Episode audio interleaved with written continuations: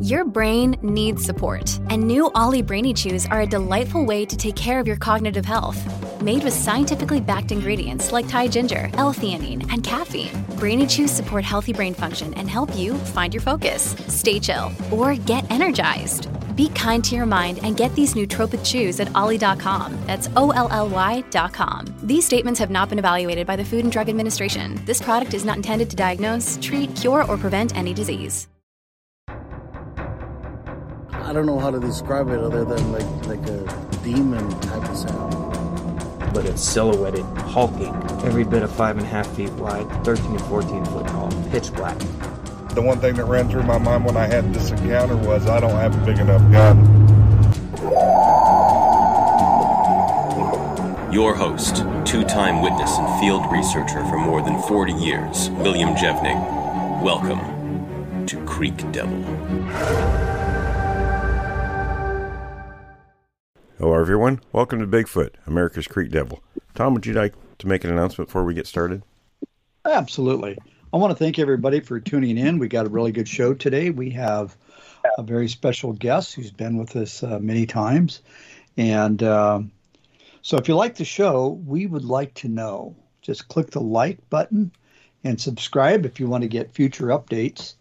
And if you want to support us, you can do so. There's a link in the description on YouTube just click on that for Patreon, and you can do so for as little as a dollar a month. Or you can just go to patreon.com forward slash Creek Devil, and you can do it that way. Much appreciated. That helps us to help you guys to bring you the content. And with that said, I'm going to hand the mic back to Will. All right. Well, we have Lisa with, in New York with us today, and Lisa is, you know, going to talk about her ongoing work and things she's been finding. You sent me some really interesting audio, and uh, you said we could post that on the Facebook page, and I'll do that sure. after the show post. But uh, tell us what's going on. Well, um, the last time I was on the show last year, the end of the year, I'm not quite sure when. Um, I had moved up to the Adirondacks and I had found um, my first group and I do a lot of audio recording. and I got a lot of uh, great audio. And I don't know if you remember, but what I had said my goal for this year was uh, was to do some research on the population density in my area. Um, now, just because I find X amount of groups in my area can't re- isn't really a reflection on everybody's area because it's not apples to apples. But I was just curious. I started with a 15 mile radius uh, from my house, um, and I just found my third group. So early this year, I found my second group, which um, I had spoken privately um, to you about uh, through Facebook chat because they were kind of scary. the recordings I was getting were um, a lot of roaring. It sounded like a much larger group. Um, all the uh, groups I've found are not out in the wilderness, even though I am in the Adirondacks. They're actually very close to people. And all of the groups I've found have been in um, several hundred acre parcels of woods that are surrounded on all sides by road without exception. And this group in particular was so loud and, and so aggressive sounding that I don't think I have a single recording without multiple gunshots going off just at the times when they're getting really loud. Um, I even went door knocking on the houses closest bordering that forest, and uh, every one of them had heard the gunshots late at night, but uh, nobody knew more than that. And the minute you bring up Bigfoot, you kind of get looked at cross cross-eyed. So um, I didn't have any luck there. Um, and then uh, shortly after that, I decided to look. I'm up near the Sacandaga Lake. um, so my first area group is due north of me. The second group I found was due south of me. So going across the lake would be due east. And I went down a power line and uh, went into the woods and I saw a lot of sign. So I said, oh, let me put out a recorder. And sure enough, it seems like every time uh, I'm in an area where they are, they put a sentry, and it it sounds like a juvenile every time. And although I didn't get too much audio on it, um, it did throw rocks at the recorder all night long. That's how I knew there was something there, and I was able to get a um, a pretty good uh, length, um, high pitched scream that I sent you guys. That a friend of mine was able to pull out of the audio, um, like a long howl or scream. I don't know what you would call it, but it's the first time I've ever recorded one of those. So um, let's see what else. Well, the recording I sent you, one of them was of the infamous barred owls we talk about, them imitating the owls. And last fall, I got a great one. And um, I didn't have my Mac computer that I have now. And transferring it into my tablet, I lost the file. And I was so upset. And probably, I think it was earlier, the, maybe in May or June, I was getting so many audios, 12 hours long, that I was getting backlogged. And I decided to go through one of the older ones from my original area. And um, I got a very loud, uh, sounds like a juvenile doing a hilarious barred owl scream. I think I you guys heard that one. Yeah, yeah we I did. heard it, Lisa. Yeah. Yeah. Yep. Um, and then him urinating, and some very um, unusual behavior that he's still doing this year. If it is a he, sounds like a he. Um, I don't want to get into that part of it, but uh, he's constantly. Uh, it sounds like he's taking a branch and whacking the ground.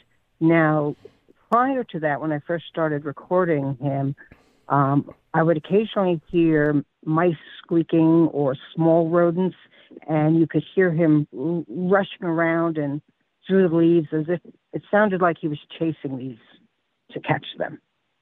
Um, and now this year, in almost every audio, it sounds like he's got a branch. And in the audio I sent you, um, he had just finished, I counted, whacking the ground 60 times with this branch in the dark. Now, the area that they're in, um, I'm recording right in front of a swamp that's created by um, some beavers. They had uh, dammed up a small stream and created a flooded area that's uh, deep and large year round. Um, so there are a lot of frogs in the area. I come across them all the time on the ground or tree frogs. You can hear them in some of the recordings. Uh, somebody sent to you. So I don't know if he's if he's maybe come up with a creative way to locate mice or frogs at night by you know whacking a a larger area because he's repeatedly whacking the ground. Any thoughts on that? Lisa, I was, on that one. I don't know. Lisa, I was just wondering. Um, I had an encounter a couple weeks ago, and we heard what we thought were at first we thought they were bullfrogs, but they didn't sound like bullfrogs to us. Have you yes, ever I heard? listened to that. Have you ever heard anything like that in in in your area at all? Um, not in this area, but um, I moved up from the northern Catskills, and um, when they the group would return to the juvenile at the recorder, um, the first two, uh, it wasn't the alpha male. The first two would come in and make this sound that almost sounded like a frog, but it had kind of a cackle to it. And anybody I asked, um, they said, "Oh, that's a frog. That's a frog." But it, it, most definitely was not a frog.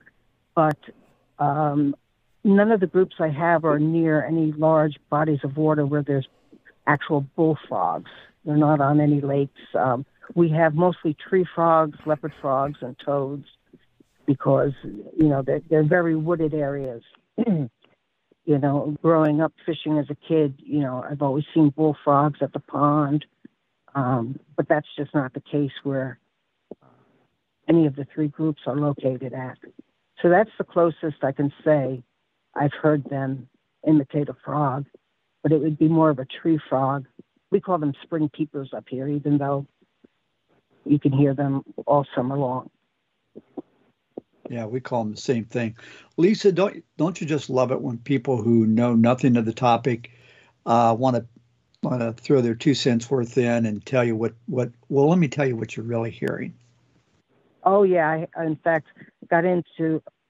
I I wasn't arguing, but this guy was very adamant and very nasty that it was nothing more than a frog, and um, he went on YouTube. Excuse me, he went on Google and and I went on Google after he said this because I knew it was not a frog. You know, I've been in the in the woods since I'm very little, and um, I couldn't find any frogs. And I found a lot of frog audio, you know, on the internet, but none of it came even close. You know, it had a weird cackling sound to it, aside from the frogish part of it. So, but boy, he was nasty. He was he was really nasty. That you know, I was saying it was something it wasn't. Well, you know what I usually do in those situations is I'll say, "Wow, that's that's great." You know, now I was parked here. Now, where was where was your vehicle? Because I I didn't. Yeah, right. Oh, oh, you were you were nowhere near this place. Okay, you need to shut That's your a good then. one. Yeah, right. That's a good one. Yeah, get that a lot. Get that a lot. That's why I think that's why I don't have a YouTube channel. Right. Uh, we had a guy years ago. Will, you know who I'm talking about? uh, it's even on the uh, on the episode where he said when he had his first encounter, he said, "You know, if uh, if somebody wants to come up to me and say, well, I know you think you saw Bigfoot, but let me tell you what you really saw," he says. I, I'm willing to sit in jail for a few days over that one. Are, are we talking Yeah. about Lee by chance? no, no, no, not Oh. Lee. Talking about some, somebody else that was in the military. oh, okay, okay. I, I know what you're talking about. Yeah, well, uh, I think with that owl, I finally, you know, was able to get, you know, everyone talks about was it an owl, wasn't it an owl, was it a 300 pound owl, an 800 pound owl? I finally got that clear recording of, um, and the first one I lost, unfortunately, actually sounded as if it were a person at first, um, and then went into the to the barred owl. It almost had a human quality to it um, that really made it obvious that it, it wasn't an actual owl. But anyone um, who's listened to that particular one, the new one, um, the first thing they say is, "I don't know what that is." You know, they're not really even familiar with, you know, the call of a barred owl. When we used to have a ton of them in the Catskills, and we used to, you know, compete with each other to see who could call them in the closest at night you know, before the jig was up. And, you know, we've actually had them fly right over us, you know, in the dark, a pair of them. But they'd get pretty close, and then, then they knew it wasn't uh, a real owl. So, Well, I think it's pretty cool that you could do that. When I was a kid, we had an area that not too far from my house. It was, uh, I don't know, a couple, two, three acres, and it had at one time it had been a, uh, well, I don't know, a nursery with greenhouses. The greenhouses are in disrepair, but we'd sit in one of the greenhouses, and you'd hear those things making that sound at nighttime. Is uh, a lot of it was just kind of interesting, added to the Yeah. uh, night ambiance. You know, I, I sent Um, everybody that audio. What did you all think? Uh, my phone's not going to let me listen to it while I'm on a call. It said I'm unable to play while on a call. So Okay. can I? I just listened to that, Will. um, Lisa, who said what? Actually, I'll I'll What? play it. I'll play it on the mic and then I'll put it on the end of the recording, guys. Let me. uh Okay, my phone's wanting to core. Okay, let me let me play it here.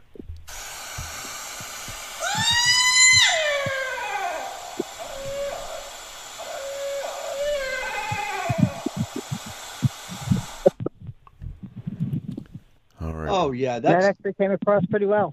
yeah. Come on, guys, that's definitely an owl. We all know that. Did, did, did you pick up the sarcasm?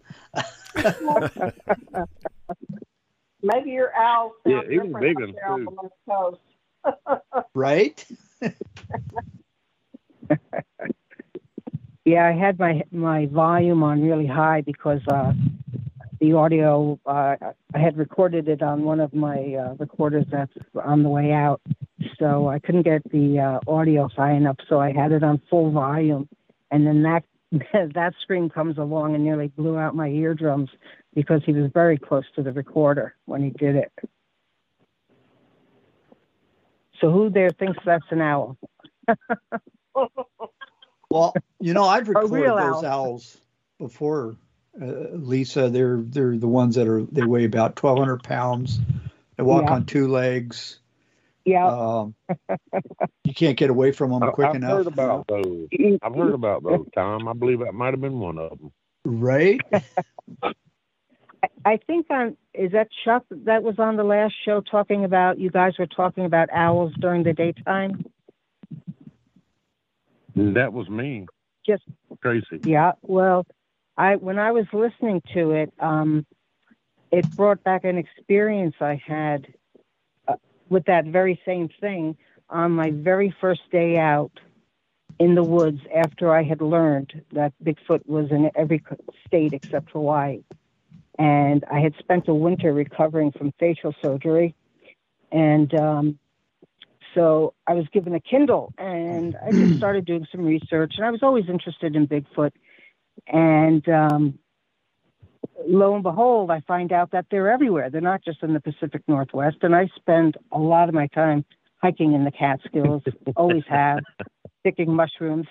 And I found that big row of tree breaks um, almost a mile long up the mountain that I had. Uh, it was my very first interaction with Will. I sent him a bunch of these pictures, and uh, I had an app where if I, when I take a picture, it show plots it on Google Earth, so he could see this line wherever um, a picture was taken. It put a dot on the map, and then if, if you click on it, it would open up that picture. Well, that day, um, it led me up to a plateau, and it was broad daylight. And as I was coming down, I was following a little spring creek, maybe 50 feet off from the line of tree breaks, and I heard an owl call, a barred owl call. So I called back, and I saw it, and it was a young owl. It was wasn't fully grown, and I called. It called back, and it followed me all the way down to the main trail. It was it was very eerie. It was like I don't know why this owl is following me. He clearly can see me, and I'm hooting back to it. I'm doing the barred owl call back to it, and it's doing it back to me. And he followed me all the way down to the main trail, from tree to tree. Very weird, and I could see him Now, clear as day. In my hunting So club, yes, they do. They do. They do call during the day. this was something though that I learned or, or or figured out here on the show because there were a lot of times when we heard owl calls during the day when we were hunting. You know, it never dawned on me that they usually, unless they're disturbed, they usually don't make calls during the day. The only actual owl that I ever heard, um, we were getting in tree stands, and there was a guy in a tree stand about 75 yards from me. I could actually see him climbing up the ladder to the tree stand. And all of a sudden, I heard a ruckus and I heard a whole bunch of cussing coming from over there. When he had climbed up into the stand, there was an owl roosting in it. and the owl geez. nearly tore him up trying to get out of there. And uh, so the owl started cussing. noise. It, yeah, it was making noise as it flew down through the woods. You know, that was the only owl I'd ever heard during the daytime. You know, Yeah, same with But this we one would that just- followed me down. That's why it was, it, it stood out. It was so peculiar because it's not normal.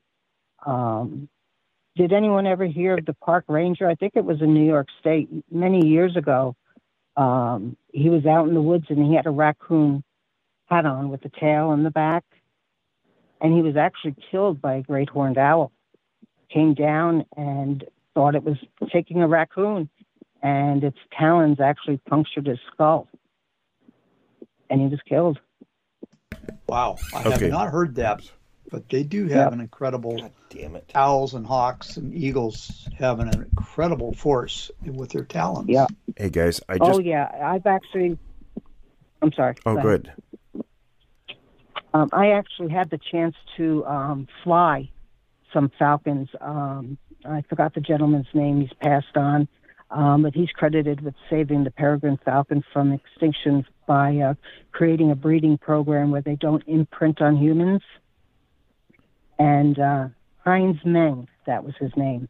He was a professor at um, New Paltz University, or Newport's, excuse me, New Paltz College in New York and I got to fly his falcons. And the one I flew was a hybrid. It was a peregrine with a prairie falcon. So it was much larger than a regular peregrine falcon. And I can tell you firsthand, even with gloves on, the strength in their talons is, is just incredible. Okay, I looked up um, owl, owls and when they call. Okay, it says owls hoot, scream, and call out at night for the same reason birds chirp and sing to establish and protect their territory, to woo females, and to signal the presence of a predator, among other reasons. Uh, the only reason they're so vocal in the dark is because most owls are nocturnal, or at least uh, crepuscular. I hope I pronounced that correctly. And it also says, "Do owls make noise in the daytime?" Question mark. Two species of owls hoot during the day because they are diurnal, which means they're equally active day or night, uh, and the day is their natural time to be active. The cre- crepuscular or nocturnal owls may all a species may hoot during the day if they are disturbed, predators are nearby, or if they hear other owl sounds. Uh, so that's that kind of goes along with what you're owls. saying. So you hooted back to the Yep. owl, and he responded. Hey, Will, what is the name of the owl that's diurnal that'll hoot in the daytime? Uh, you know, it didn't A say. burrowing owl? Let I me- think the small burrowing owls are active because they eat insects. They eat like grasshoppers, and they generally um, they net their ground nesting. They usually take over prairie dog uh, holes, if I'm not mistaken. Yeah, I'm trying Interesting. To, trying to Okay. see which ones if they list. Oh, it says which owls are diurnal. You know, these are. I hate these articles. They're like nine thousand paragraphs long before they get to what uh, to answer the question. So, um, Well, well, they get paid by the word. yeah, right? huh? Says most owls don't, or most owls don't hoot. Uh, they use screeches and caws. That's interesting. Uh, okay. Um, this is a barn owl, not barred owl. Though nocturnal, might hunt during daylight hours, if weather uh, if bad weather keeps it from doing so at night. Uh, says also the What I said, I think- says the northern hawk owl or northern pygmy owl. There you go. The only diurnal haw- uh, owls. There's two species: the northern hawk owl and the northern pygmy owl Right, are diurnal. right. And they don't weigh three hundred oh. pounds, so Yeah, right. let's let's hope not anyway. yeah. I haven't found one that has been able to outscream me, so until, until this I'd like recent to see the recording. tree they're sitting in. What's that? I said I'd like to see the tree those big owls are sitting in. So I guess the we don't have question Yeah, right? down here in the south. so I guess the question goes back to then, you know, you did see you did interact one and see with one one day. However, these other recordings. That's out of the yeah ordinary. Yeah. These other recordings are what? Well, the other the recordings you have, owls. yeah, are not owls. No. And you know, again, And I do the- get owl calls on my recordings, but they're, it's very easy to tell them apart. Generally, Yeah, I think that's the important thing too, is being able to compare audio of known things to unknown things.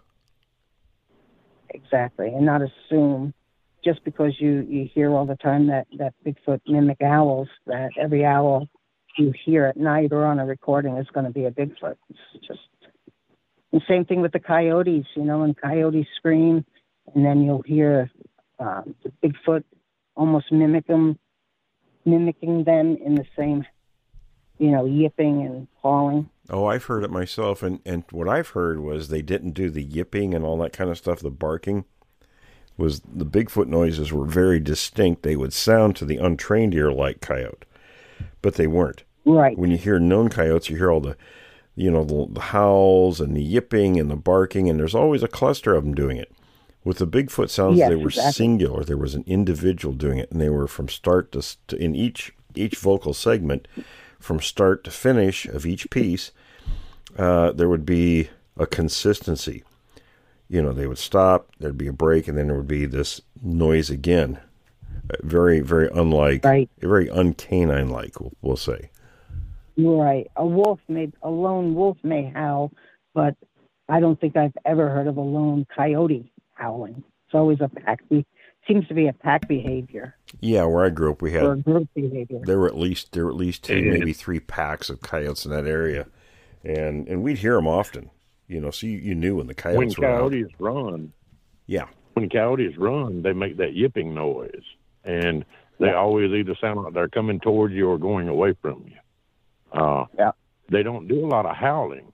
They they do No. the yip and the and the little small barks and things like that. You know, Right. Uh, they I've don't do a hunted coyotes sustained for- I've hunted coyotes for thirty years, and uh, you know, I I know I, I would I could be able to tell I had coyotes coming towards me when I made a few calls, and I I would hear the yip yip yips, and and you know, you would it was like y'all said you'd hear several of them. It wouldn't just be one. It would be Right. three, four, eight. Sometimes they would be ten of them, yip yip yip, and I'm like, oh crap! I hope you know I can scare them off before they get to me. You know, but yeah, you never they- hear they a, a single long sustained howl from a coyote. No, usually you hear, you know, one starts and then two or three or four, or the rest, the whole rest of the pack joins in.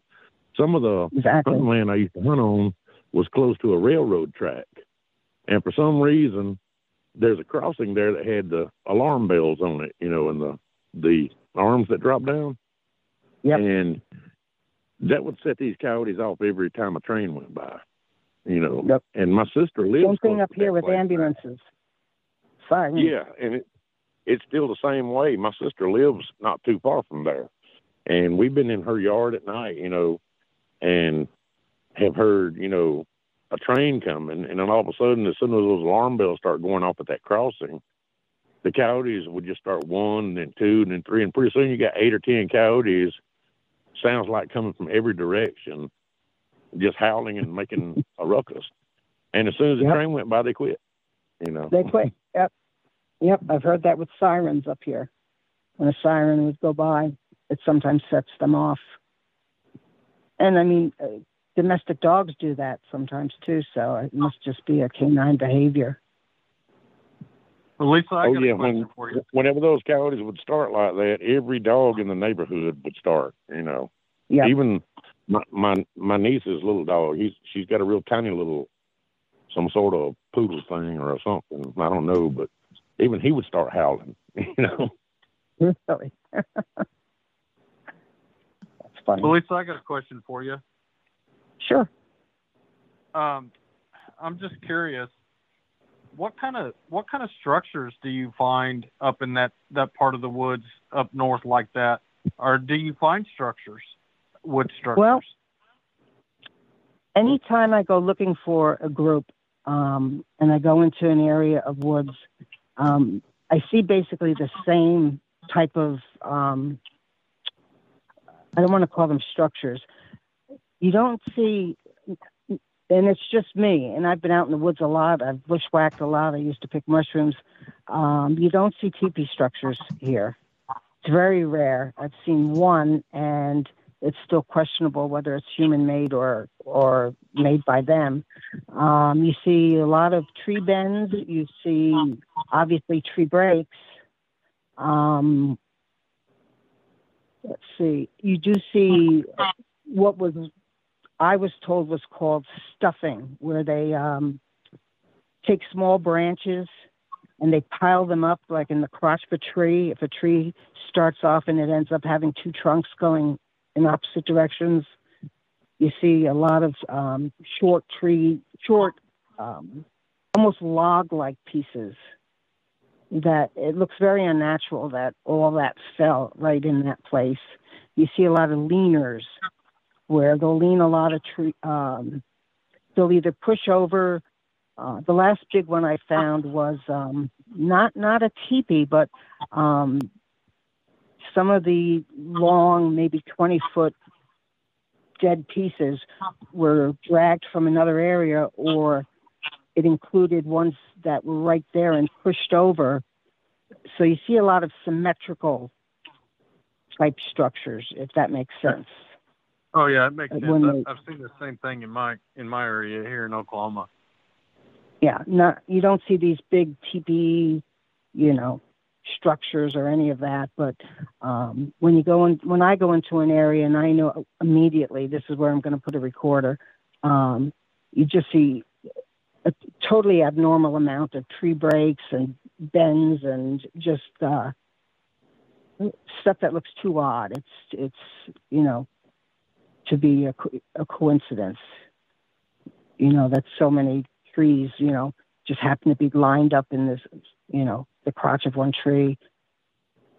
So I don't know. Do you guys see teepee-like structures and you know I, things I that have people immediately think of when they?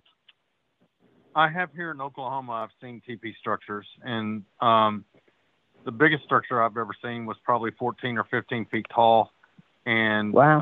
uh, and it was probably I, I just estimate probably 20 or 30 yards apart, and it was just it was an amazing structure, and Wow. I've, I've seen a lot of structures like that. Some of them are smaller, some of them are larger.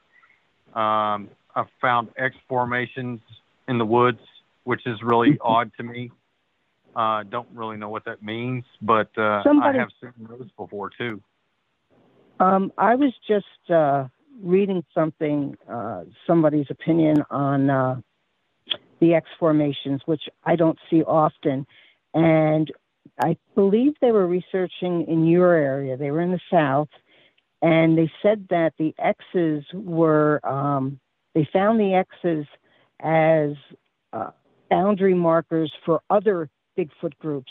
And whenever he was in an area that had groups that were very near to each other, he would see a lot of those, almost territorial markers. Whereas to me, the tree breaks that I have found have always been directional markers. Sometimes going down the road, there's there's woods on either side of the road. I'll see a tree break, one on one side of the road, and one exactly on the opposite side of the road in the other set of woods, almost like cro- telling them to cross here. They've always been directional, whereas um, I don't see the X's up here. And um, if this guy's theory is true, um, it would make sense because you don't have very large groups butting up against each other, I don't think, as much. And that's just a theory. Well, I can With the interesting X's. theory. I, I can tell you what, what an Indian buddy of mine told me when we first started finding the breaks, and and he chuckled and he says, "Oh, you finally found those," and I'm like, "Well, yeah. You want to tell me what it is?" And he and he chuckled again. He says, "Well," he says, "those are those are territory markers." Uh, he says, "What you found, like you did, Lisa, the line. I found the same thing." He said, "That's that's the big guy of the group telling the rest of them which way we're going to the next feeding area." Uh, so exactly. This led right down to that creek in a ravine Yeah, from so the top of the mountain. so if you find them close together like that, that's usually a directional thing. Um, Yep. And you know, and, and Tom, you know what we saw uh, in in Oregon last summer, and what was most important, um, you know, because the tree breaks don't take a lot of effort. So you got to think about this. If they're going to go through a lot of effort for something, there's a big reason behind it. So they're going to do what's Right. easiest for them to do, and and reaching up and grabbing a tree and breaking it over. That's pretty simple. Um, what was most important, we drove about 30 miles from one area we were looking at to another area through through the forest up there. And I said, "Now, if these breaks were natural, tell me count." I said, "Just, you know, keep quiet, keep to yourselves and count along the way how many you see." and there were none. There was zero across 30 miles of forest.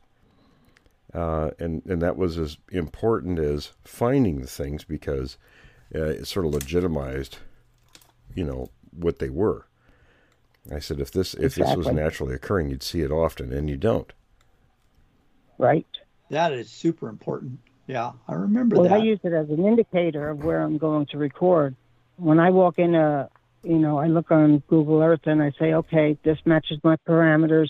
A couple hundred acres. It's surrounded on all sides by roads, and I walk in there, and I'll either see all that or I won't see that. And every time I've seen it and put a recorder in, I've got gotten them every time I put the recorder in without fail. And areas without anything in them, nothing. That's very interesting. Yeah, typically, like in, in our area, our areas and yours, um, when you see the markings like that, that's a good indicator. That's when the creatures are present in that area. If you don't see those markings, you're not going to get anything. Exactly. Um, here's a question for you in reference to teepee-like structures, um, where you hear people talk about um, finding a lot of them, and since that's not the case for me, the one I found, the only thing that led me to think it was legitimate was it was about 12 to 15 feet tall. I sent a picture to Will, but it was years ago. Um, and right next to it was a little miniature one, almost like a juvenile practicing. It was um, it was a little tiny tree break, and branches lined up almost as if it was trying to make one. Lisa. And there were two deer bones inside of it. Not the deer Yes. bones, but a little tree. I saw that only once. And again, and this was probably a tree that was seven and a half foot tall. It was um, a little hemlock. I was there exactly a week earlier on this path that I would hike. And it's actually an area that Will was at last summer. And uh, so I'd hiked up there, and it's right at a location right next to the path. I was there exactly a week later, and somebody had snapped it over. All the other trees were in perfect condition, uh, but that one. So it was obviously intentional. I don't know what the purpose of it was, but uh, yeah, very interesting. That was the only time I, well, no, I take it back. There was two times I saw ones, but this one was particularly small, only only about seven and a half feet tall. Well, you know, my thoughts on Well, here's that. a question I have. if if they're I think when they're in an area, the reason they would mark their being their presence is if another group were coming through the area. That way they'd know that there was a group present feeding there. Well, here's a question. Um, you hear a lot about these teepee structures, which I'm not familiar with because, you know, in the Catskills or the Adirondacks, like I said, other than that one, I don't see them. Um, could they be associated with a certain subtype of Bigfoot? And that's why they're in other parts of the country because overall they like the tree breaks are the same in New York as they are in California. Right. A lot of these um, things they do are exactly the same, but not the tr- not the teepee. These big elaborate teepee structures, you know, people see in photographs. Right. I, I think you're right about that. So- um, in fact, I was just messaging Tom about that. That you know that seems to be a uh, a regional phenomenon. It's not. It's not everywhere. And I know there's people listening Right. that'll say, "Oh, yes, they are. It's everywhere." No, it's not. You know, I've spent 50 years No. on the West Coast, all up and down the West Coast, thousands of hours out there. Never once seen anything like that, uh, and seen the same things that you find, which I think is more of a a northern hemisphere type of th- uh, thing. Whatever it is they're doing, they they do in accordance with what they have in their particular regions. Uh, but it could be very different, say where Chuck is. Right. Yeah, Exactly. That is. Lisa, I found a we found a structure one time, and we actually named it the Wigwam uh, because Wow. this structure was pretty impressive, and all all the logs on this structure were interwoven in between to make this structure happen. And wow. a month later, we went back out there to take a look at it again. And just like what Tom was saying, inside this structure, we found a little bitty structure that was almost made exactly the same as the, the big one that was there. Uh, right. That's what I found that one time. And I, to me, that was the first thing that went through my mind. Uh, I don't know if I'm correct or not, but it seemed to me like the juvenile was learning how to make that same kind of structure in that area. And that's exactly it was, what it, it appeared to me.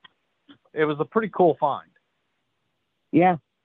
Yeah, that that's what really um, was more amazing than the structure itself that I found um, because I never found one before, but the miniature one right next to it. And just as much time had been put into this little one, and it was much cruder. Um, they even bent over a live sapling to interweave into the top of the part of the teepee structure, which is another thing that made me think it was not humans because um, at that point it would have been up almost 14 feet in the air to have done that. Um, but this little one right next to it, made from a tiny tree break, um, and then sticks against it, uh, you know. Yeah, First thing you what, think of when you look at it like. is, is this is a little kid, you know, imitating its its parents. That's trying to make a child size one. Yeah, I totally agree with that. Will, what's your take on that? Why do you think they do this kind of stuff? Well, it's something I'm not familiar with. And the only thing I can say is, um, and and something to keep in mind is our, our friend Win from the Flathead Reservation. Uh, we were I showed him some pictures of these once, and his take was he says, well, you know, hunters a lot of times, and this is out of ease of what they bring with them. If they're if they're going out, and he was speaking about native hunters, but others also too. Uh, if they're going to go out and stay the night in a location they'll just carry a tarp because it's easier. And they'll take whatever materials are there to lean up against trees, etc., and then put the tarp on them. Then when they leave and move on the next day, they'll just take the tarp and leave the structure in place. So, you know, playing devil's advocate, you have to consider those things too. Right. Another thing with these teepee structures are are uh, the like. They don't appear to me to be um, created as a um, something for shelter. That's the word I'm looking for. They don't. To me, they don't seem like they're built. You know. You know, for for shelter, for the purpose of sheltering them from the elements. You know, the, either the size of them or where they're located. You know, close enough to humans that why would they shelter in plain sight? You know, so they don't come across to me as being built for shelter purposes. So if that's the case, what are they built for? You know, that's a good point, Lisa, because that's what I've noticed too. Is like if these are shelters, they're pretty, um, they're not very well built, they're not well designed, and and could you imagine uh, Bigfoot building this thing and then just hanging out there for for what reason? I mean, they're they survive just like all the other wild animals do in very harsh conditions, you know, in snow and rain and and all sorts of things. So and there's no proof they um, need shelter. Right, exactly. Yeah, that's that's the point I was trying to make. Is who knows? These, I would say, if anything else, these are. Uh, I used to be in the Coast Guard. I think of these as uh, range markers. you know, yeah buoys. Right. These are land buoys. Yeah, maybe they're symbolic of something, you know, that we just don't understand. You know, if they're as smart as, you know, we know they are. Right. And uh, they don't appear, you know, I've never seen one that I would say, okay, you know, they're building themselves a little, you know, log cabin in the woods, you know. Well, here's a thought, too. Uh, one of the things we know is they will follow waterways to navigate cross country. You know, just like we would. It's easier to follow a body of water from point A to point B than it is to try to go cross country through, you know, forest where you can't see very far ahead of you. Uh, what if they were making stuff like that as sort of a marker? You know, kind of like blazing a trail in a way, marking your route. Uh, I guess you'd. Yeah. I guess what you'd have to do is you'd have to you'd have to plot those on a map and see. Well, are they out in the middle of nowhere or are they near waterways? Right. Forrest, and what to are your me, thoughts? the amount of time and effort put into making them is a factor in all of this too. It is. Some are very crude, and some are very elaborate, and you know, made with hundreds and hundreds of sticks, you know, and carefully woven, while others are much cruder. So, um, there's a, Well, and like it's, it's very fascinating. And, and also, you have to consider too, like crop circles. You know, are some Doug and Dave, or are they legitimate? exactly. Or Boy Scouts. I Scouts. have a question. You know, they, I, I, um, and this to everybody. Um, I'm down here in Alabama, and I've never seen anything like what y'all are talking about. You know, structures like that. We have awful lot of tornadoes down here, though, and the tornadoes Yeah. will twist a tree off 20 foot up. You know, and usually the top is folded down next to it, or there's a big enough tornado it's just gone. It's just a trunk 20 foot tall. You know but I've never seen any structures like that when I was younger and hunting in the woods and everything. Never seen anything that puzzled me like that. Do does any of you know of structures like that being found down here in the south? I've never been in the South, so looking in the woods, so I can't answer that.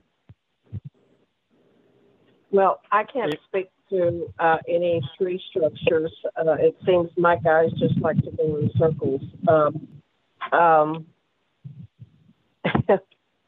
I had, you know, my first uh, indication of, that they might be here was uh, because I had actually heard uh, Will talk about this on uh, a channel.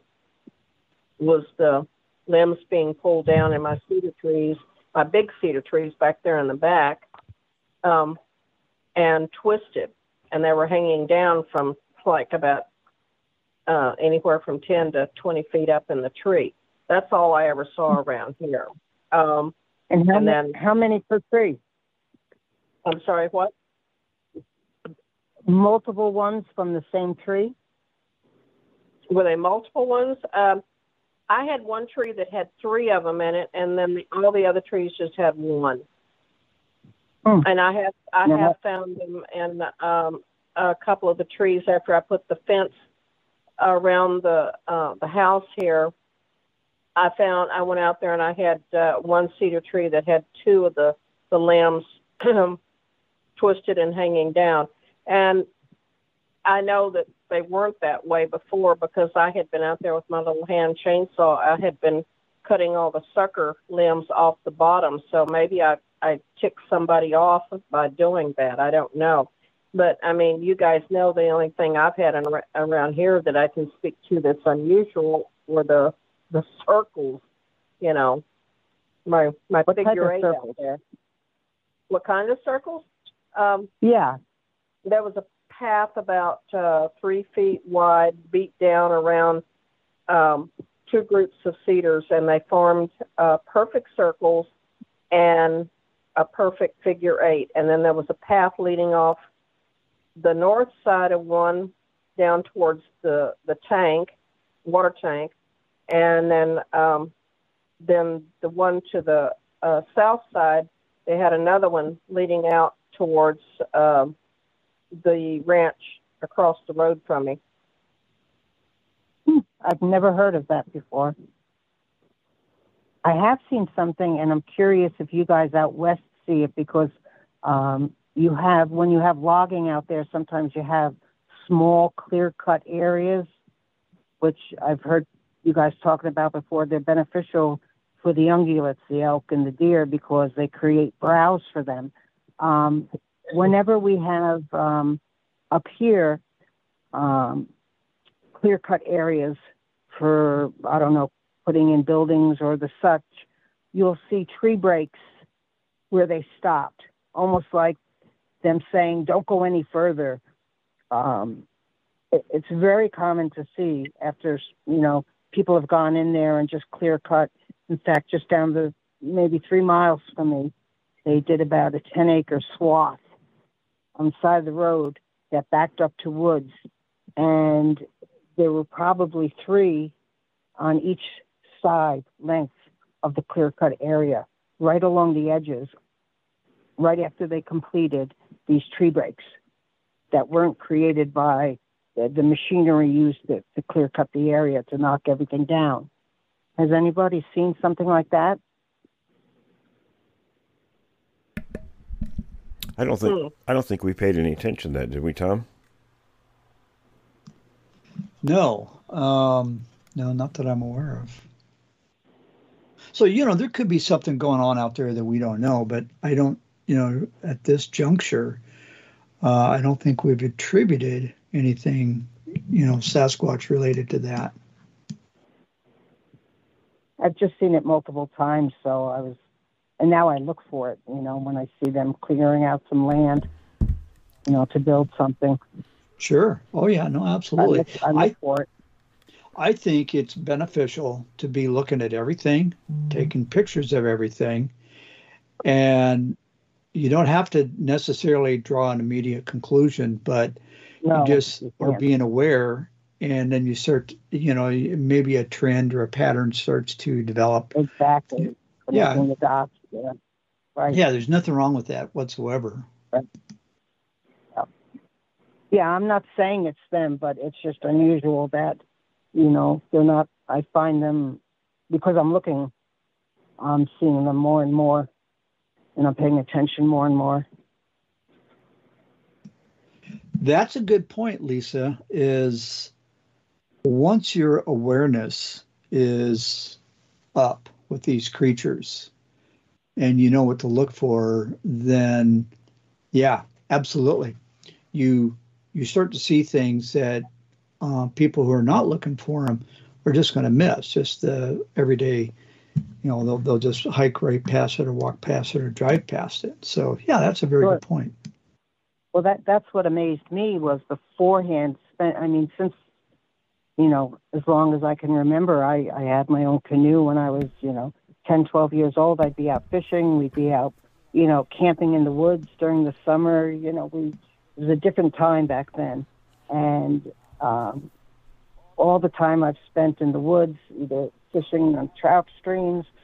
Um, it wasn't until I came across this information that, that Bigfoot were everywhere that I had to go out immediately and look for these signs. And I found them, and, and it was like, how did I miss this all along? Because it's part of the background noise. Noticed anything.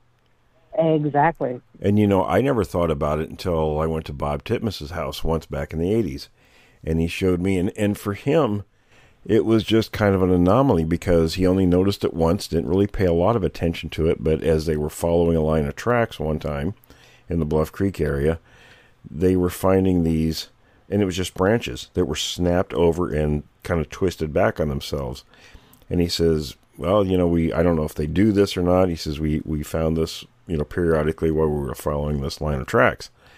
And I didn't think much of it either because what he brought home, he had he had piles of these in his house that he collected along this particular, you know, uh, line of tracks they followed. And we both just kind of scratched our heads and like, well, okay, you know, whatever. Because I thought it was a one-off thing. And he says, I don't know, maybe they just do it as they walk along and just snapping these things over, which could very well have been. And then, you know, a number of years later, when we were climbing this ridge uh, in southern Washington, we found that line of trees that were snapped over. And and to me, that was just it was incredible because there was nothing else that could have possibly done that. Yep. Well, you saw the pictures I sent you. These weren't saplings that were No, same here. They weren't saplings. It just turned out they were all fresh. Um, the majority of them were fresh and, and you know five six inches. You know hmm these were hefty. You know they weren't full grown trees, but by all you know Pretty decent size anyway. yeah, absolutely. They weren't you know two or three inches. They were much bigger, and um, they you know I could follow them line of sight straight up. You know for for a mile. So from the stream all the way up to a plateau, and then it was a boulder field. If if you went immediately from the plateau to the top, so they continued to round back the mountain, and then up, almost like the path of least resistance. Yeah, we didn't follow ours all the way out. We followed them. Well, you could only see about hundred yards. So when you go to the next one, then you could see an additional hundred yards. So that's how we followed them. Um, Exactly. But had we, but what they were doing, we because like I said, we didn't follow, we didn't get to follow the whole line of them because of daylight constraints and and uh, the terrain. We had to get out of there. We had to cross a river to get out of there before dark, but on foot. So, um, but the direction they were going and what I found out a few years later was consistent with how they were feeding and moving throughout their range. So what they were doing, was they were moving from one feeding area to the next, moving in the correct progression throughout the range that I learned that they did do. Exactly. Well, after reading your books and doing research, you know, and then going out and finding these, you know, they were all snapped. Well, bend. They had a twist to them, and they all pointed right down to this hidden stream, spring-fed stream down in a little ravine, and uh, you, you you couldn't you couldn't think they were anything other than trail markers just by the sheer number of them and the fact that they were all facing the same way and the fact that they were fresh. You know, it's funny too. I- you know, I don't know. It is until you learn what that is, you would go right by it, and never, never even look at it, never glance at it. And Exactly. and then once you do recognize it, it's like, holy cow, how did I miss this? Because it's right there. Mm. Uh, you can't Exactly. you can't miss it I- when you once you do know what it looks like. Yep, I was flabbergasted. Uh, You know, the first day I went out looking for them, they stood out like a sore thumb. Evidence right in plain but sight. before that, before that, never even gave a second thought or even, you know, even seen one to say, "Gee, this looks weird. I wonder what it is." Yeah, exactly. You just Lisa, I had the exact same experience. I I read Will's book, and I think I heard him talking about Will how you had lined them up, and you go about hundred yards, and another hundred yards, and another hundred yards. So when I saw the first one of these things, you know, I just kind of followed them, and uh, one pointed to another, and they're about 100, 110 yards apart. And the last one pointed down to a lake that in the Chinook language translates to way of death, path of death, you're going to die. I didn't go to the lake. Is is there a message there, Tom? yeah. I, I don't know. I didn't want to find and, out. And you're here today, and you're here today to record this. right. And actually, to get to that lake, it was the slope angle was such, even with all the trees and everything, you'd need a carabiner and ropes and all that kind of stuff to get down there. So I was like, you know, I wanted to go down to the lake and look for footprints, but not that bad. right. Yeah, it's it's amazing what you what you find if you know what to look for. It Yeah, exactly. is. Well, we're running running low on time, guys. Anybody have questions or anything they want to bring up with Lisa while we're still here? I was just going to tell Tom if he wants to rappel, get that guy off that TV show to show you how. You know, he, Right. he knows everything. Bear, Bear Grylls. Oh no, no, No, not, not that him. guy. yeah. Oh, yeah, that's so fake. He'll set you up good, Oh. Tom. You're talking about the guy from Well- Expedition Bigfoot. Oh yeah. gosh. Yeah. Oh, they just announced. Yeah, I I was um, I don't know what I was reading an article on, um, but it, it must have been not a Facebook, but there was a, a blog or something, and people saying, "Oh, everyone's got to write into Expedition Bigfoot. Tell them we want another. Uh, we not we want another season because I I guess the show ended. I don't know. They announced I'm the not that fourth familiar season, with didn't the they? show. Yeah, yes, exactly. Oh, and they Lord. just announced the fourth season. yeah, yeah. yeah, Well- there's uh Tracy, I'm I'm Someone- I'm kind of fortunate. I've got a an older brother who's a mountain climbing instructor and all that kind of stuff. So if I want to do that, then uh, and he actually teaches people on rock walls and that sort of thing. But um, yeah, this lake was something else. And you know it's interesting, Tom. I just want to see if you can get that guy. what what you found, what I found, what Lisa found, when you're out there, you know, a lot of times that brush is really thick. And especially, you know, my find was in the middle of July, so it was summer, so all the leaves, everything was on.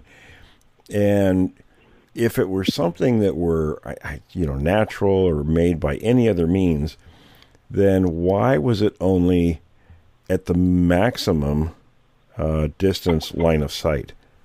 You know what I mean? So, in other words, you'd stand at one, you'd look, and and you couldn't see beyond where that marker was. You'd go to that one, Right. and then you'd look out, and lo and behold, the next one is right at the maximum line of sight because the brush was so too thick. You you, you can only see so far through the brush, and so on. Each one of those was identical. So, And you only saw that one. and you only saw the one exactly. So you would have to move from one to the next, just like you know we blaze trails, you know, by chipping some bark off a tree. The same thing. Exactly. So if if it- you just looked at one, yeah. you'd say, "What's the significance?" Exactly. Until you found that second, and then you found that third, Right. and you realized there was a pattern going on. So it was definitely artificial. I mean, there was nothing, uh, nothing natural about those whatsoever. Right. Exactly. So if we It wasn't established, Will, that uh, Bigfoot has a higher IQ than you? Probably.